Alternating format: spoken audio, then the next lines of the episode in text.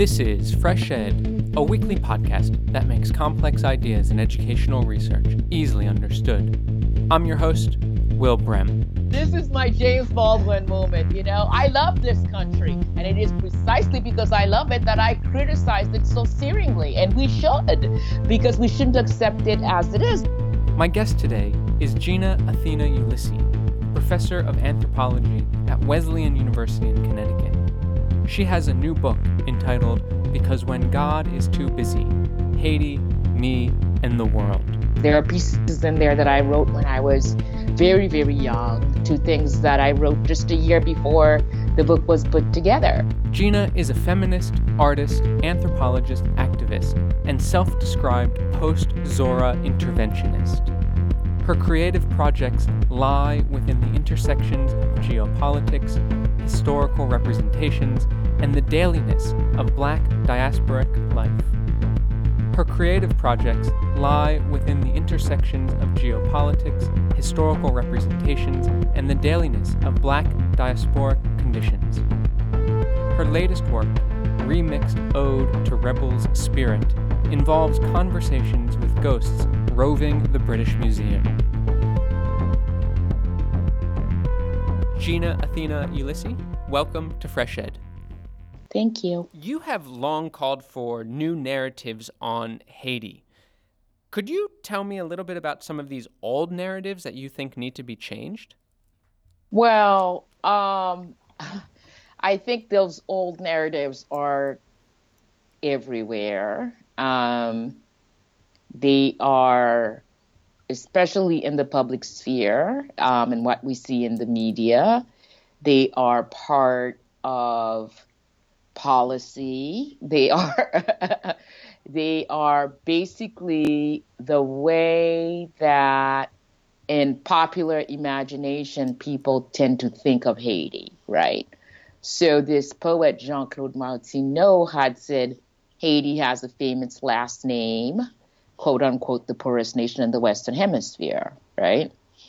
It says nothing about the amount of wealth that's in the country, um, because what's interesting is to have that, the extremity of the poverty, you also have extreme wealth, but we never hear about um, that part.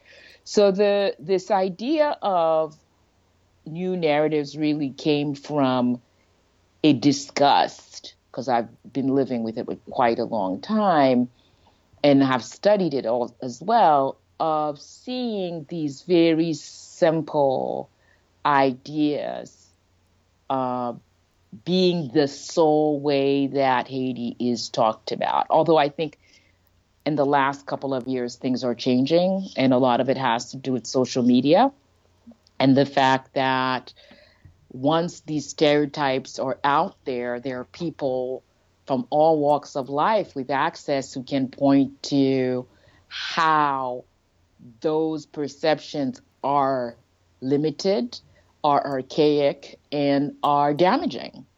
So, uh, so I think the thing about these old narratives, really, we're more familiar with them than we are with new, and I tend to be a bit cautious about not giving them more airtime. They've had airtime for over several hundreds of years, right? Like, so that to think of Haiti, you know, sort of like this magic island voodoo. And the reality of it is that in Haiti, especially of late, you know, there are as many Protestants as there are Catholics. Um, and a number of folks have been converting for a very long time because of the role that missionaries continue to play in the country, especially as non-government organizations that are a parallel state system, right? So, so there's so much going on in terms of it is something that's taken for granted. Um, you know, this idea of sort of very poor country, um, and we know less about how it got that way, that it is that way, and as a result, Haitian themselves are reducible to their conditions. And so let's not focus too much on these old narratives. I mean, uh, let's let's go to some of these new or potentially new narratives. And I, you know, I, I guess reading your your new book, it was it's it's really quite a journey to go through between all of the poetry, the self-reflection, the sort of political narratives, but also all of these images that are sort of interspersed throughout. Is is this your attempt at sort of constructing a new narrative?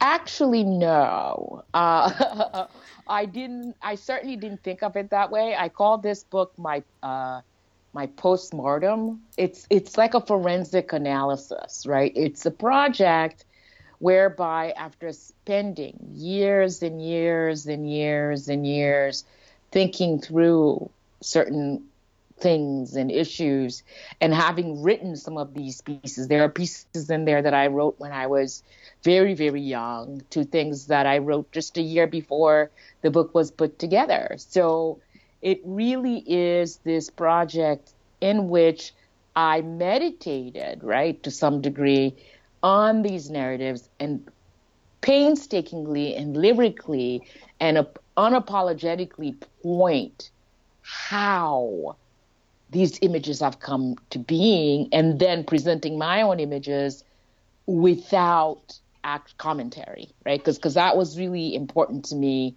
that the photographs in there not have titles, not be explained, so that images could stand on their own, foreshadowing or even shadowing, right? Those narratives.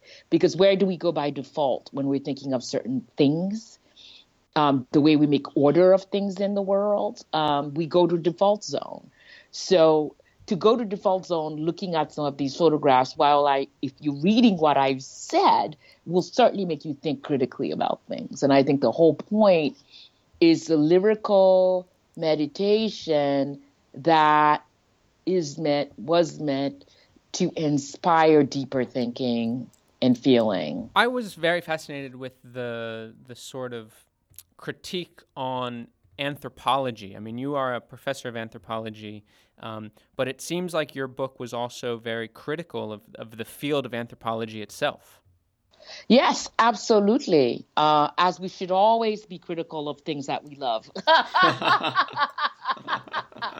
this is my James Baldwin moment. You know, I love this country, and it is precisely because I love it that I criticize it so searingly, and we should, because we shouldn't accept it as it is. I mean, I think the thing that's clear for me in terms of this critique of anthropology is because I know the history of anthropology.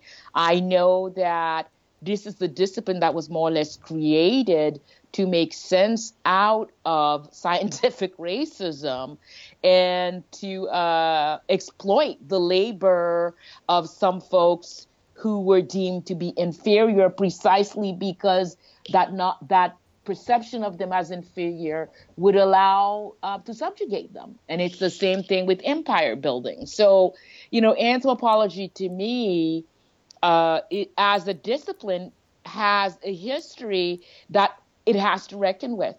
Um, I chose it in part because it was also the discipline that gave me a sense of what Michel-Rolph Trouillot calls moral optimism, a way of thinking about the world. Because if you do that work, you will get to understand that ultimately we're all complex beings who are affected by social, economic, and geopolitical forces.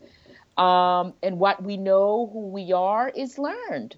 So that's like a beautiful thing to me. You know, there's the whole range of what it means to be able to conduct research and then being able to sort of present it to people in so many different ways. So anthropology made me love research. Also, didn't like it as much, and, and, and, and you know, because it has some tough parts to it in terms of doing field work. But it made, made me appreciate knowledge, made me appreciate difference, made me understand things as social, right? And not just personal, right? And as structural. So, so of course, I'm critical of it. Um, and I'm critical of it right in the middle of it, right? So I think the thing is what it means to have that lens, that sort of searing critique now at my age and what it meant when I was a graduate student, when it was, I felt like it was literally killing me. And I think that's what comes through in the book, right? It's sort of this idea of anthropology incubating racism, um, which is a line in one of the poems, which I really like.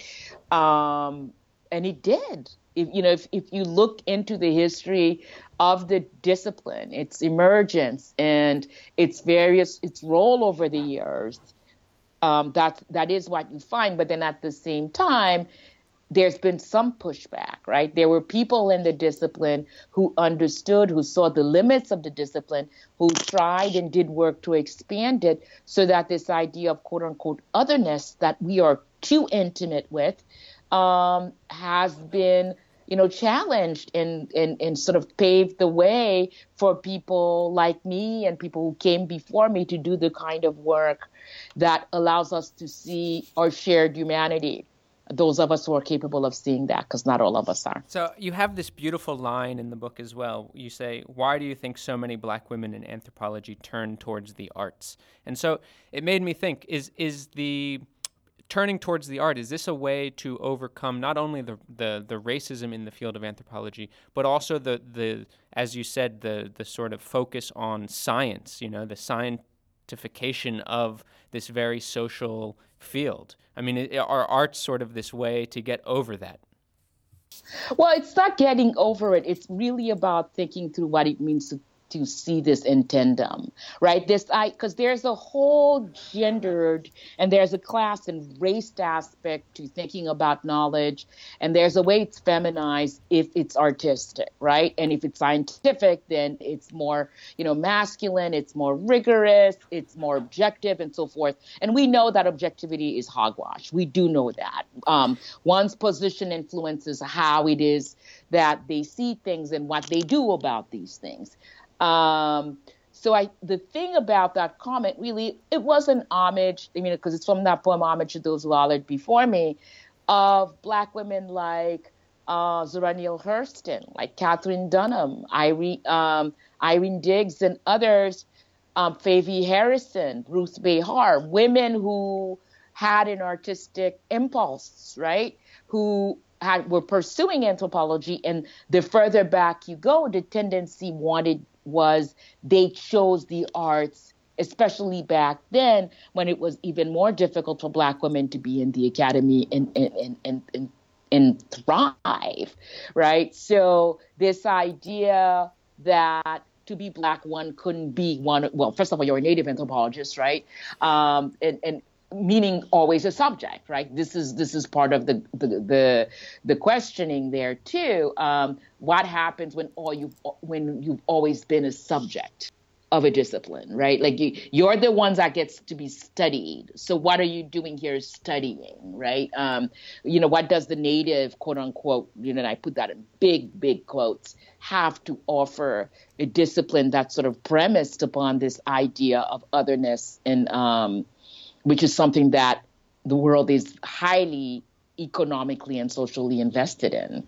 Uh, so the thing with the arts to me was always about not having to choose head over heart, right? It's like that visceral versus the cerebral. I mean, I'm not a split person. I've, I've been made to be split when you go through graduate school experience trying to get a PhD. The whole point is, you know, you're going to eventually become a white dude. I mean, because that was what it was like back then. Uh, because that's part of what the aspiration t- is, right? You're going to wear tweed someday. I'm just kind of making a joke, but but the reality of it is that not all of us operate that way, right? And and so then the expectation is that feelings will be put aside because you're going to be this sort of objective scholar type person, um, and that the feeling is where the arts tend to go, right? So there's, um, I think Lani Guinier was the person whose memoir she came to Michigan when I was there and, and gave a talk about um, becoming a gentleman is the title of her book about having gone to law school, right? Because the whole process was to sort of socialize you into a particular kind of being, and it's not any different with with anthropology. So uh, the thing for me is I was always an artist. I went into um, grad school abandoning, if you will, dreams of being a singer and being a rock star, right? Like, I mean, I, I had, you know, all these, you know, happy, like, you know, MTV generation type, woo. and then it's like, and then I make a joke. I go, and I did the next best thing. I became an academic. Um, and then now all I am is an artist. Um, and, you know, and I was able to sort of let myself try to do that for as long as I could, and we've reached our saturation point. I'm full on artist right now. It's been I've been reemerging since I, you know, I've been here working, and and the arts is where it's it's my spirit is at most peace there. Mm-hmm. Would you consider yourself an anthropologist? Of course. That's not a question. That's not even a. That's not a question. What are you saying, Will?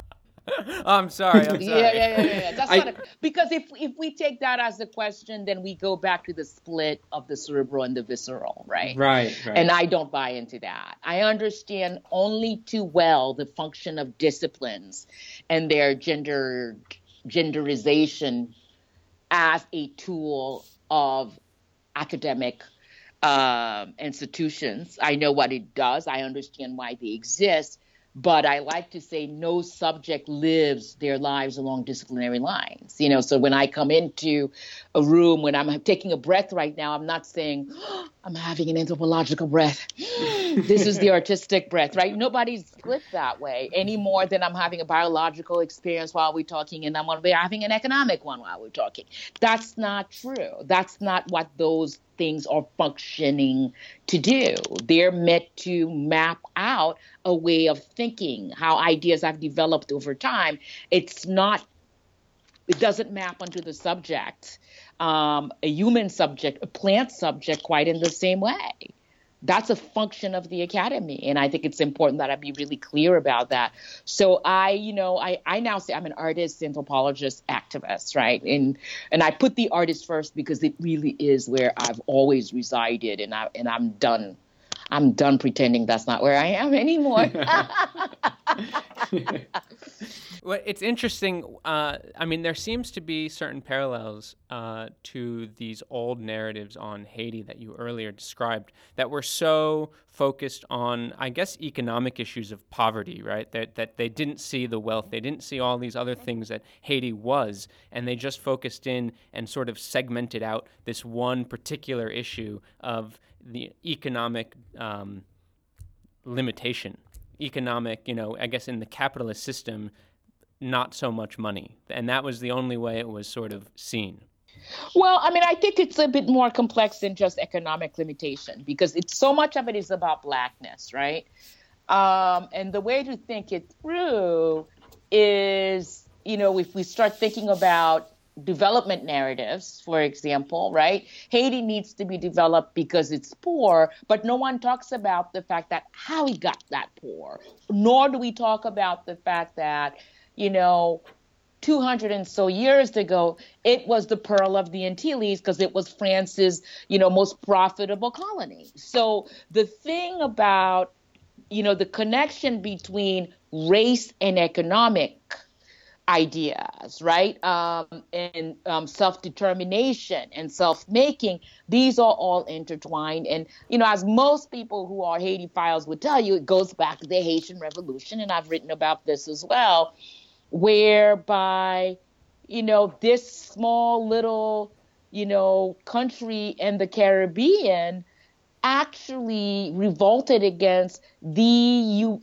European superpowers of the time and managed to defeat the French, the British, and the Spanish and declared, um, you know, Haiti a republic, a free black republic where slavery was abolished, right? So, so I think the thing about that, it, it's for me, we can't talk about um, the way Haiti is understood in popular imagination and portrayed without going back to that moment, not so much to romanticize it, but to point out the significance of it, not just as an historical moment, but as a moment of intervention in terms of understanding the rights of man. You know what I mean? So it's like in terms of any attempt to try to understand uh, the concept of man as free from a European standpoint that completely bypasses the Haitian Revolution and its significance is ignoring the fact that the French Revolution and the American Revolution both kept slavery intact. It was the Haitian Revolution that actually abolished slavery and declared all men, women, all men, all you know, all beings um, free. So, so the significance of that, and for me, it's been kind of wonderful to see, especially in this past year, two years, how people are quick to know on social media, right? Like they're like, "Wait, you don't know about the Haitian Revolution," uh, and it's important that that that needs to be as well known as the French, as the American Revolution, because it is of that level of significance. I actually want to go back into this issue of social media. I mean, that's very interesting. So you're saying that on social media, there there's this space available for people to really discuss the Haitian Revolution, which which is not being discussed in perhaps certain school curricula, for instance. Um, so, uh, can you tell me more about this? Like, how you know how is this happening? What does it look like? Well, no, it's less that it's less that it's a space for discussion. It it what it is. It's you know when things do come up in the media, and they do, right in mainstream media, that just reinforces the older narratives. There are more people with knowledge who now have access to some platforms who will pipe in and say, you're missing the historical component here. You, you, you see what I'm saying? Mm-hmm. So, in a good example is 45, I do not say the name, comment about, you know, shithole. People were like on top of it right away. They were just like, oh, oh, no, no, no, no.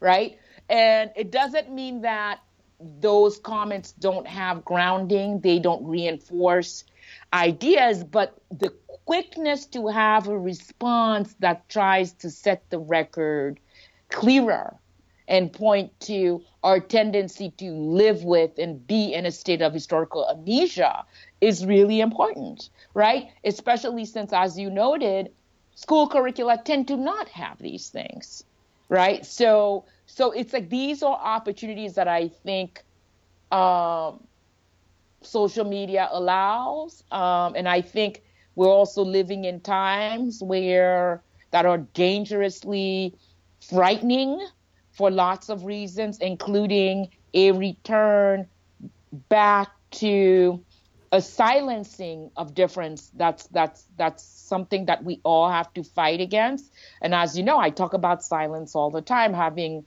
sort of grown up under a dictatorship, you know, and I said I have a very difficult relationship with silence um, because I grew up being socialized to understand silence as a commodity. Now I did not have that language as a you know young young person, but now that is exactly what it is. It is something that you trade, you know, for safety. It is something that you trade um, as you live with horror. Um, so it, you know but I also grew up understanding it is something that you fight against accepting, right? Mm-hmm. So the significance of what it means when your voice, right? You know, um, I often say that you know there's silence is just another structure of power that I refuse to recreate because that's what it is. It's a structure of power, um, and we can decide whether or not we will abide by it and, and what those terms are. And they're going to be different for anyone. Uh, but when we're living when we're living in times where what it means to speak out is significant, one does not bypass that. So, how would you describe the, the structure of power of silence in today's world? Well, I mean, I think, you know, there are ways that it's brutal. um, I think because people police each other. People are less kind to one another. I mean, this whole Facebook thing that's happening, I find it very. I mean, I saw people get radicalized, and then, but you know what I said? That beast was in there. It wasn't implanted by Facebook. It woke it up. Mm. It woke it up. Like that tendency to be insular, that tendency to be fearful, that tendency to not be curious about other people. That's what I'm calling the beast, right? Like those sort of like small mindedness was there and it got stoked right? That's the silencing in a sense because people, in some ways, have become so self absorbed that we don't see someone else. Um, and I'm being kind because I'm not really that person. Um, or, you know, that it's okay to become so inhumane. Um, I'm frightened, honestly, genuinely, an adult frightened by a lack of humanity on on on our parts. That's a form of silencing to not um, to become so comfortable or be able to turn away from horror. And it's horror that's been going on for a very long time. It's not just now. It's not just since 2016. It is that we live in a world we're so individually minded, or we only think about our families. And I'm a completely different kind of person, and I realize and you know I've been struggling with how to sort of manage the fact that I feel like a fractal, right? I said there's something personal about fractals. I'm in the world and of the world. So when you say, "Oh, how are you doing? How are things going?" These days, you know, I'm always like all things considered because I may be fine, my family be fine, but the world isn't fine. You know what I'm saying? It's like, yes, I'm still able to be happy and and have joy, but geez, the world is not fine.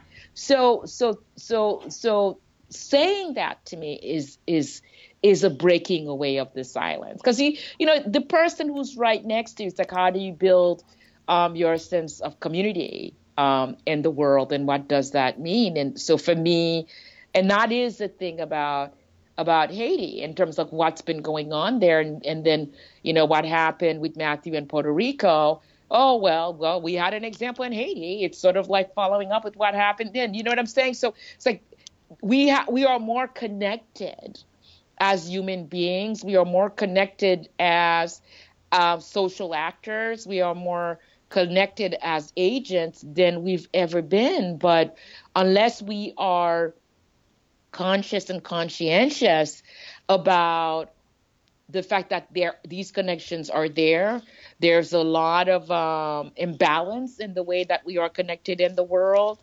Um, you know, so I tend to talk about positionality, and it's there in the poetry and it's there in the work precisely for that reason. Um, having done some work in Haiti, I was recently at a conference where I spoke about, and I said, you know, it's important that we note the privileges we we have of being in the diaspora versus what it means to be on the ground in Haiti, where life conditions for some people is so dire, right? So that you know this idea then, oh, you're Haitian. I'm like, but there are so many different ways for us to be that, and we're not all the same. There's a lot of differences between and amongst us. Um, the thing is, how aware are we of those, and how do we make sense out of those, and how do we connect with each other as a community given those? Yeah, it seems like you are really living this idea of relationality.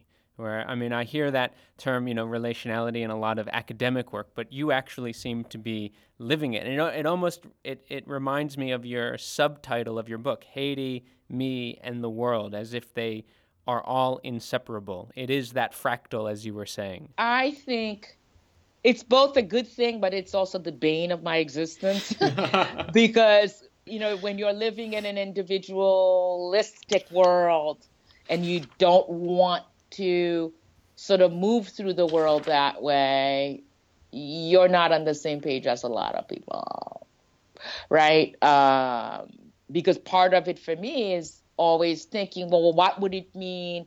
What kind of impact? What else would this do? And not just think of myself as a solitary figure. You can't. You can't. You can't. We've de- we've destroyed the planet. Um, we've destroyed sociality. You know, with all that social media. Because I teach, or used to teach anyway, and I um, I see it. I see it in young people who where we have to go back to basic. You know, to sort of entice them and try to inspire them to relate to each other as human beings without the screen that divides them because one of the things that our attachment to um, the screen has done is for those who did not grow up without the screen, we know how to relate. But the ones who grew up with the screen, it is an intermediary. It is the thing that's between them. I mean, I see it and I'm just, it breaks my heart as a human being to see, to have, you know, to be, to have been in a classroom where I would just talk about what it means to be human and connect you know and and and not be seen as a luddite right? Like because because it's not about anti-technology. It's about what role does it play when you're not looking at each other? How are we social if you're in a room and you say what she said and there's like 10 of you in the room and you don't know each other's names for the whole semester. That's brutal. That's brutal. I've been there. Yeah you know what i mean? That mm. inhumanity to me to me that's you know and if we don't you know i feel like we've lost the mm. war um, on that but i'm not completely pessimistic about it. I'm, i remain optimistic that sociality the social community the communal can be reinvigorated and in some ways it is being reinvigorated you know it's so funny um, in my last class, I told my in one of my classes, I told the students, I said, you know, the most radical thing you all could do is is a potluck. They were like, what? I said, I kid you not. And they were like, and I said, there's 27 of you with 27 different schedules. The biggest thing you can do right now is a potluck. It took them six weeks to figure it out. and most of you know, no, but the part about it was because we're also attached to what we have to do as individuals. And then I'm like, you know, I'm from the good old days of the potluck. Somebody cooks something, you're going to sit there, you're going to look at each other, you're going to talk, you're going to just talk about bullshit, nothing that doesn't even matter. But the reality of it is, you're going to connect. You're going to disagree, it doesn't matter. You're going to be humans in a space together. And that's an important thing to, to keep fighting for. Well, not only did they like it, uh, you know, it's like they kept meeting each other after that more. like, friends. so now they're friends. Because I mean, I ran into a couple of them. They were like, "Oh yeah, we keep eating together." I was like, "Woo!" Yeah, it worked. That, Amazing, yeah, huh? It, yeah, yeah, yeah, yeah. Be human to, to to sort of fight for relationality. It's important. Well, Gina, Athena, Ulysse, thank you so much for joining Fresh Ed and congratulations on your new book. Oh, thank you so, so much. Gina Athena Ulysse is a professor of anthropology at Wesleyan University. Her new book is entitled Because When God is Too Busy. Please note that opinions expressed on Fresh Ed are solely those of the host or the guest interviewed. If you've liked what you've heard today, please rate us on iTunes. It really does help. Fresh Ed is made possible through listener donations. Please consider becoming a member of Fresh Ed by visiting freshedpodcast.com slash support. Fresh Ed's producers are Sherry Yan, Yuval Devere, Hong Zong, and Lushik Waba. Aggie Hu is Fresh Ed's social media coordinator, and original music for Fresh Ed was created by Digital Primate. Thanks for listening. I'm Will Brehm.